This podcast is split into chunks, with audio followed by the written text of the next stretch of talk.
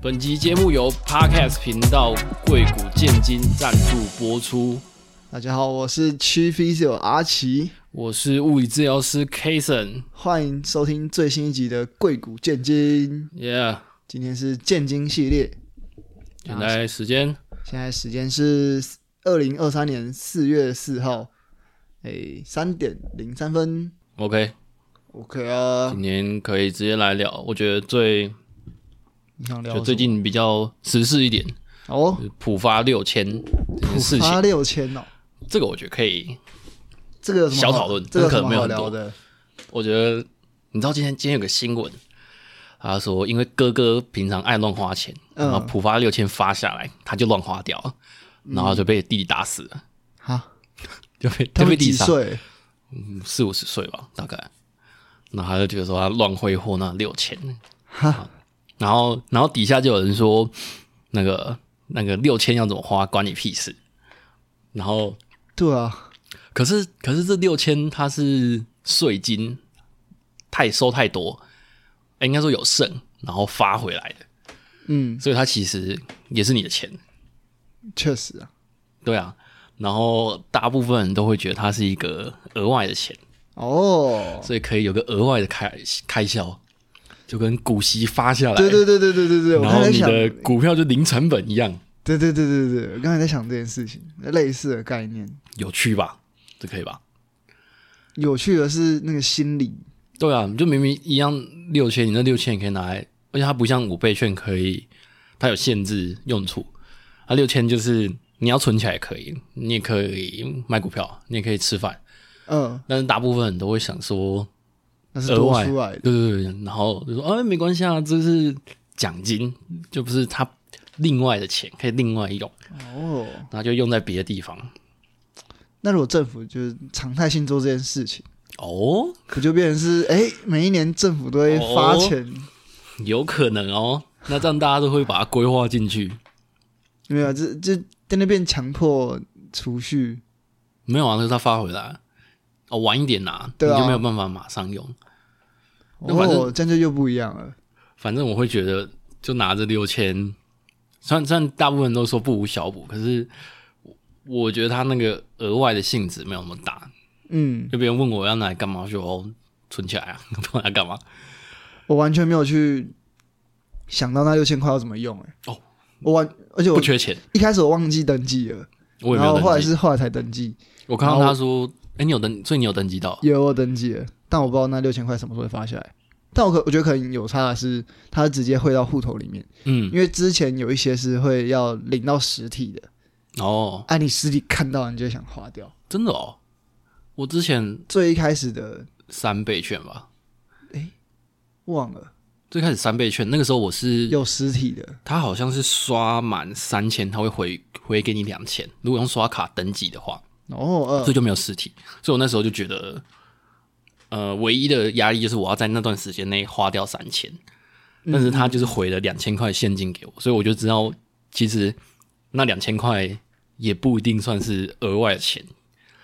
就很像是说那些钱你才是可以拿来买一些原本就需要的东西。嗯，和大家都会想说那是额外的。除当然还有那种业者，他们可能那个三倍券、五倍券有另外的折扣、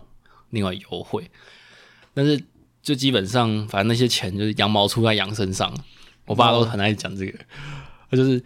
他收税收的比较多，然后再还给你，就哦谢谢，就是你们 你们这样子还特地发钱给我，那其实就是从你身上拿走了。对啊，而且其实要发回来也要有成本，哦，其实那个之前还有特别设计那个五倍券，然后这次是现金，可能比较 maybe 好可。能这次有简单一点点，嗯，而且也有前面那么多次的经验，哦， 对啊，但就是它它还是会有个成本在啊，嗯，所以最好还是就哎收刚刚好哦，就就好跟就跟你股票你买跟卖，你买掉然后又卖掉，它就有一个手续费在啊。对啊它不对啊是对啊，它不是摩擦完全一成样本，嗯，然后这种感觉就是以前好像蛮长，就是那个财政是亏损的，然后今年有多收就发回来。嗯可是他好像是说有一些把呃固定开销先先列好了之后才发，所以理论上他们应该是已经有留好那个保守的空间。嗯嗯，我嗯就觉得说，那那如果说今天也应该要这样啊，不然不然你今天又发回来，然后隔天又说紧紧绷，哦对啊，那个那个就真的那不那行就真的会被骂爆。但是反正我就看到像还有像之前那个纾困贷款，然后嗯有些人就会说啊，纾困贷有些人纾困贷款拿去买股票，那有人说不行啊，为什么纾困贷款可以买股票？然后我就想说啊啊，不就是都是钱吗？有差吗？你拿纾困贷款买股票，然后你要多花自己的钱去买饭吃，跟你拿纾困贷款买饭 吃，然后拿自己把的钱钱买买股票，啊，不是一样？确实，然后那时候我看到有人是说，哦，纾困的你就是要拿来救急啊，然后想说那那就是他们标准怎么列的问题啊，就明明都是一样是钱，可是大家看的方法又不一样，可能他他的用意吧，他的利益，就很像，或者就是就像刚刚讲那个股息吧，然后或者说很多时候大家在看那种折扣的东西，有些人看到打折啊，打折就会觉得好像很便宜，但是他可能打折之后跟其他地方的原价是一样的。哦，你说超商的操作，之类的，第二件六折，嗯其实就是八折之类的， 嗯，然后你就会被那个被那个六折数字吸引，你就想哦，好便宜哦。啊，就就商业就是这样啊，然后反正就是这种东西很很容易会被一种情绪上、心理上的东西操控吧。就是你很容你被刺激了之后，你就会那个那叫什么，很容易跟着他的跟着他们对啊想做的事牵情着。走，嗯，欢迎来到行销学的第一堂课，不行，我们太弱了。然后我觉得，我觉得蛮有感触的是，像我们我工作那边，我们诊所旁边的全家，嗯，它的结账的排队动线就是绕着面包那一柜。然后然后每次看到面包，我就很想买。哦，这让我想到我前几天去逛唐吉诃德，嗯，然后它的它只有一个结账柜而已，而且结账柜是在一楼的一个角落，它不是很多个吗？西门的那一间吗？对啊，西门那家。它不是好就是好好几个柜台哦。我意思是说，它就在同一个区域，嗯，然后你是要从一楼，然后先搭到三楼，还不能从嗯二楼开始逛，先到三楼，哦，然后一路这样绕绕绕到二楼，然后下来呃，一楼逛完，然后还要再绕特地绕到那个结账柜台才可以结账。然后过程中你就是一直被各种有趣的食物刺激，对啊，然后就陈列嘛，就可能、嗯我记得二楼是有生鲜，诶，生鲜生鱼片，对，生鱼片、嗯一些食物、水果什么之类的。然后我就已经觉得哦，就是嘖很有心机。就是陷阱。然后结果到一楼要结要到结账柜台之前，旁边有冰，对，冰，然后就觉得好聪明哦， 就这些东西都是你一定是到最后才会拿的，嗯可是跟着你的哦，那对，个思考顺序。哦，我我刚刚没有想到他从会最本来就是最后拿的，我本来是想到说，就是这些是会引诱你的东西，对，它一它左边是柜，是那个冰柜，嗯，然后右边就是那些里里扣扣的小食物。哦，我就觉得哇，真的很聪明。我那时候，哎，唐吉诃德，我听一听咚我就忘了 咚咚东咚，基，哎，我要讲什么啊？行销成部。陈列哦，你说唐吉诃德那是就跟那个、啊、IKEA 一样啊，对啊，对啊，对啊，对 IKEA 啊也其是实就都是啊强迫你一定要走到最上面，可是 IKEA 有电梯可以下来啊，好像有地方可以走， IKEA 是已经混乱到会迷路的。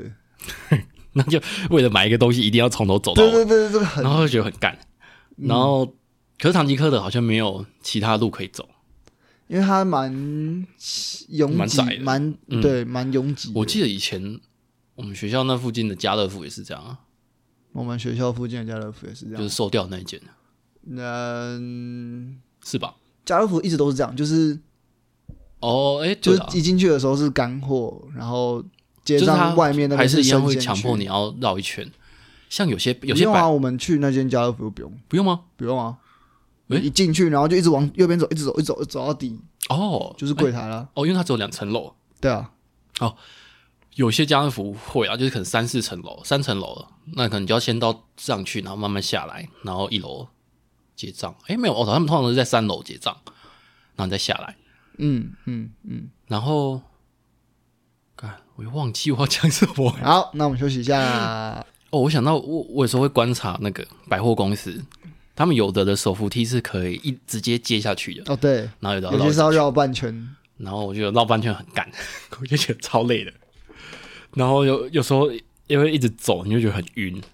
然后一直往下，一直往一下直。在绕圈圈。我觉得我觉得这个感觉就是很明显，就是人家是说，尤其那种量贩店或者百货公司，它哎百货公司不会啊，它就是在那个柜结账。然后量贩店它最后就是在你已经做完一整天的决策之后，然后在你的那个你的脑脑的能量已经结束了之后，最后放一些会让你脑波弱的东西，哦，然后你被刺激一下就哦甜食，然后甜食就会诱发你的，只会让多你巴胺分泌。对对对对对，就可以接到多巴胺的话题，哦， 哇塞，然后你就会你就会有那个渴望，然后你就会买下去。然后我发现小时候我不会做这种事，因为我爸我爸算蛮精打细算的，嗯，他就会他就知道说他买什么，他就进去买完他就走。然后我我最近就长大之后，我就看旁边，哎、好像不错哎，可以拿一下。然后不知不觉就拿了一大堆东西，然后每次就吃了一大堆。说说看，你对于多巴胺，在我跟你讲之前，你觉得多巴胺是什么样的东西？多巴胺，你的印象中多巴胺是干嘛的？我印象中就是我很不缺的东西，哦因为运动啊会会分泌。哦，然后多巴胺是你在没有得到这个东西之前会分泌的，就是当你当你呃看到一堆食物，然后你的多巴胺就会疯狂分泌。有时候有些东西你看的时候觉得很好吃，然后吃的过程你就觉得哦就这样，然后就开始有种空虚感。哦，这个也是跟多巴胺有关吗？嗯，好像是啊。反正书上它这本书那本书它叫《欲望分子多巴胺》。嗯，他原本他在讲说，其实多巴胺它就是让我们产生渴望。那食物的话，因为我们就人类远古时期，就是你要对食物有渴望，你才会想要去觅食嘛。然后你就会产生那种，你可以想象有点像要追逐某些东西，你想要去渴望拿到一些你没办法那叫什么触手可及的东西，然后你就会有多巴胺，然后你会去想要得到它。嗯，你可以应用在各种呃生存啊、生活啊、升职上啊。嗯哦，然后，就当你获得之后，你的那个多巴胺分泌就会切换成别的，比较是反正就不同的的的激素。我读懂你的眼神了。生殖的部分是怎么样？升职我没有什么概念，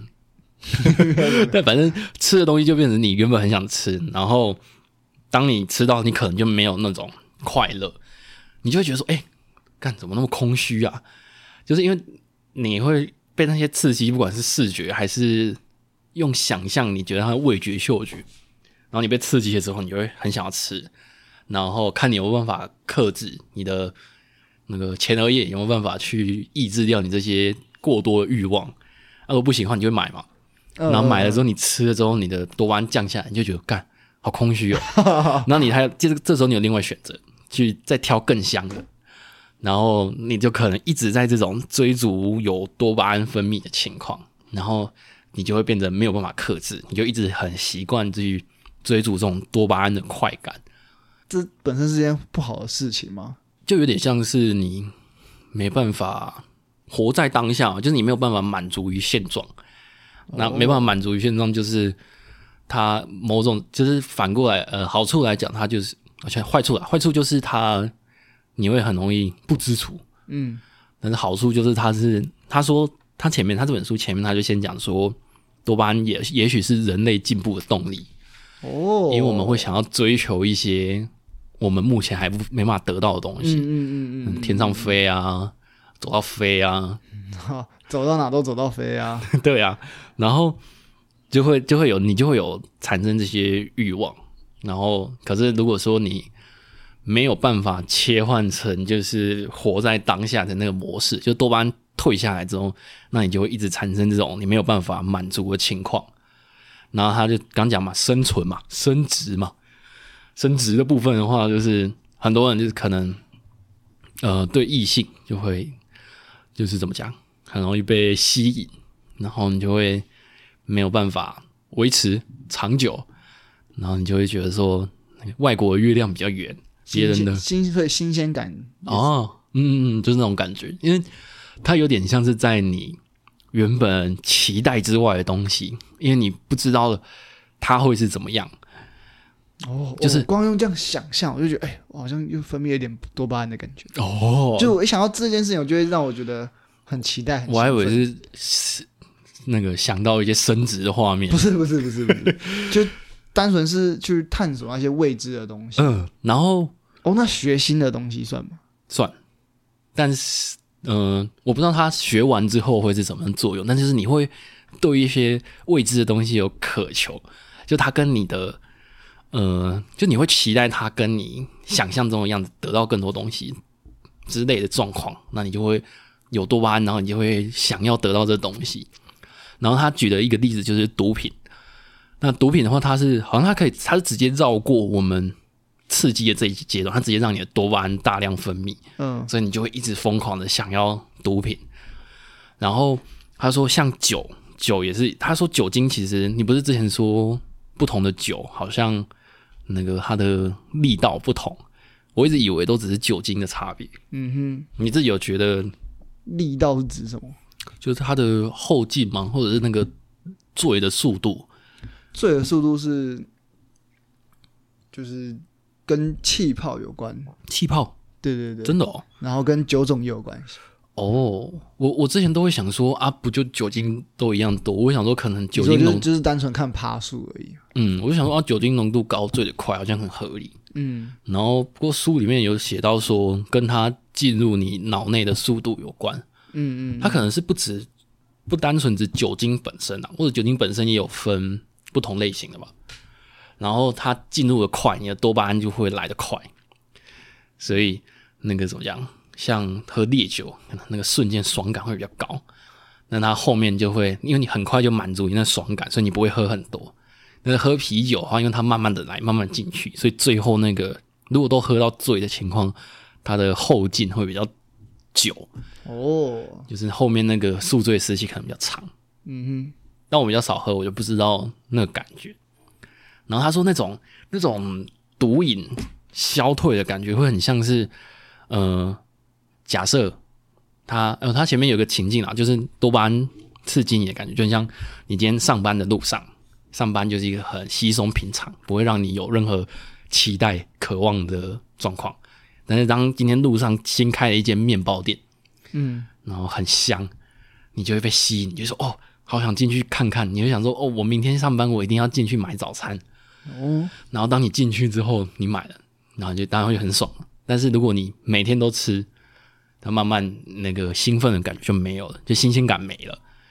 然后你就觉得它就是一个很稀松平常的东西。然后如果你没有办法呃每次都觉得那么体会它的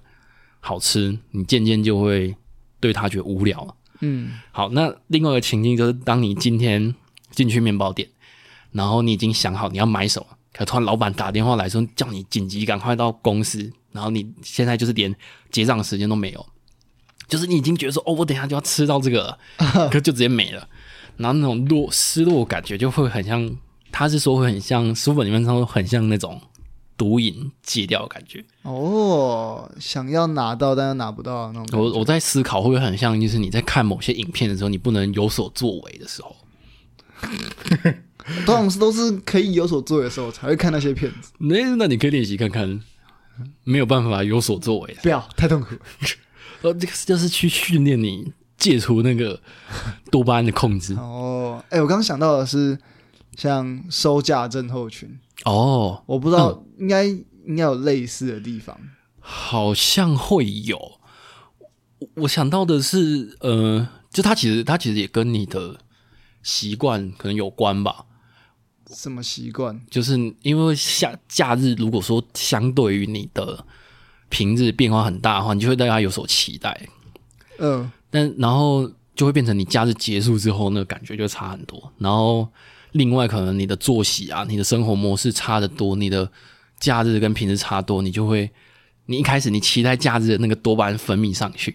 然后收假的时候你就会得到同等的失落。嗯嗯嗯，我之前好像看到一个影片，他在说，他形容说，就是当你的多巴胺嘛，反正你的欲望越高的时候，你的快乐越高的情况下，你的身体会产生差不多等量的痛苦，去平衡掉你的这是情这绪是，什么守恒定律吗？有点情像这叫什么情绪守恒定律？ 类似吧。然后我就想说，哦，就是你可能很嗨，很嗨之后，你隔天有时候会有有些人可能狂欢后，隔天就有那种失落的感觉，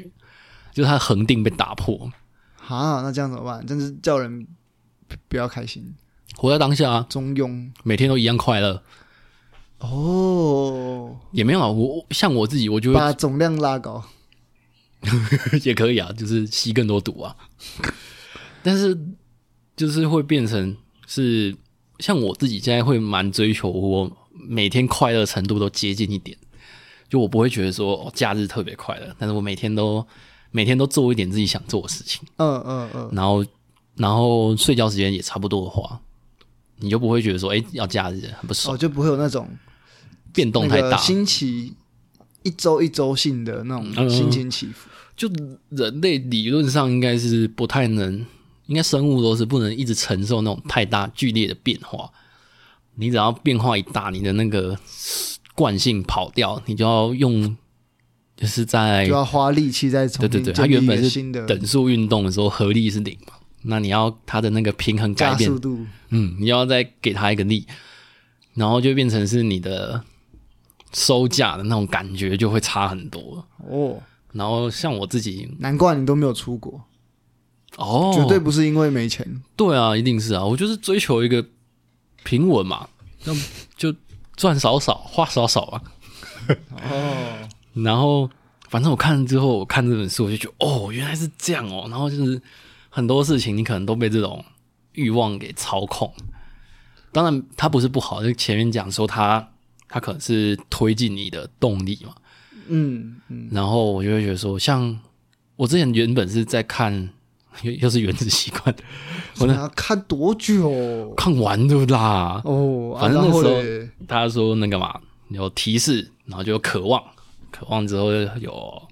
回应、奖赏，嗯，然后我就想到说，哎、我很习惯我洗完澡的时候会看手机，然后我那天我就意识到这件事情，我就不看手机，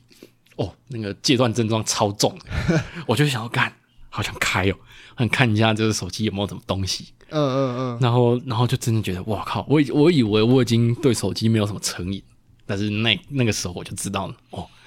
就是没有手机不行。 然后，同样状况就会很像，呃，就是大家在讲说有没有手机这件事情到底可不可以？但是我们其实已经很习惯，当你有点子的时候，你会想要记在手机上面。你可以换个方法，就记在本子里面啊。可是你万一没有随身有本子啊，那你可以写在手上，没有笔，咬手指，哦，可以。 然后反正反正什么？哦，反正我记们在手机里。我们已经很习惯这个流程，就是你请想到转震动模式，谢谢。没有录到啦， 然后反正就会很是很习惯，就是当你有灵感的时候，你就会很有个冲动，想要把它记下来。然后当你记下来的过程中，有时候又会被其他手机的东西吸引走，哦，对，然后就没完没了。嗯嗯嗯，哦，我想到了，我今天一开头我就一直在想，我想了好忍了好久，好想讲短影片这件事 情， 每一集都会讲到一点，然后终于可以讲的这个。好，虽然我们现在把小段的 podcast 丢到那个 shorts 上面了，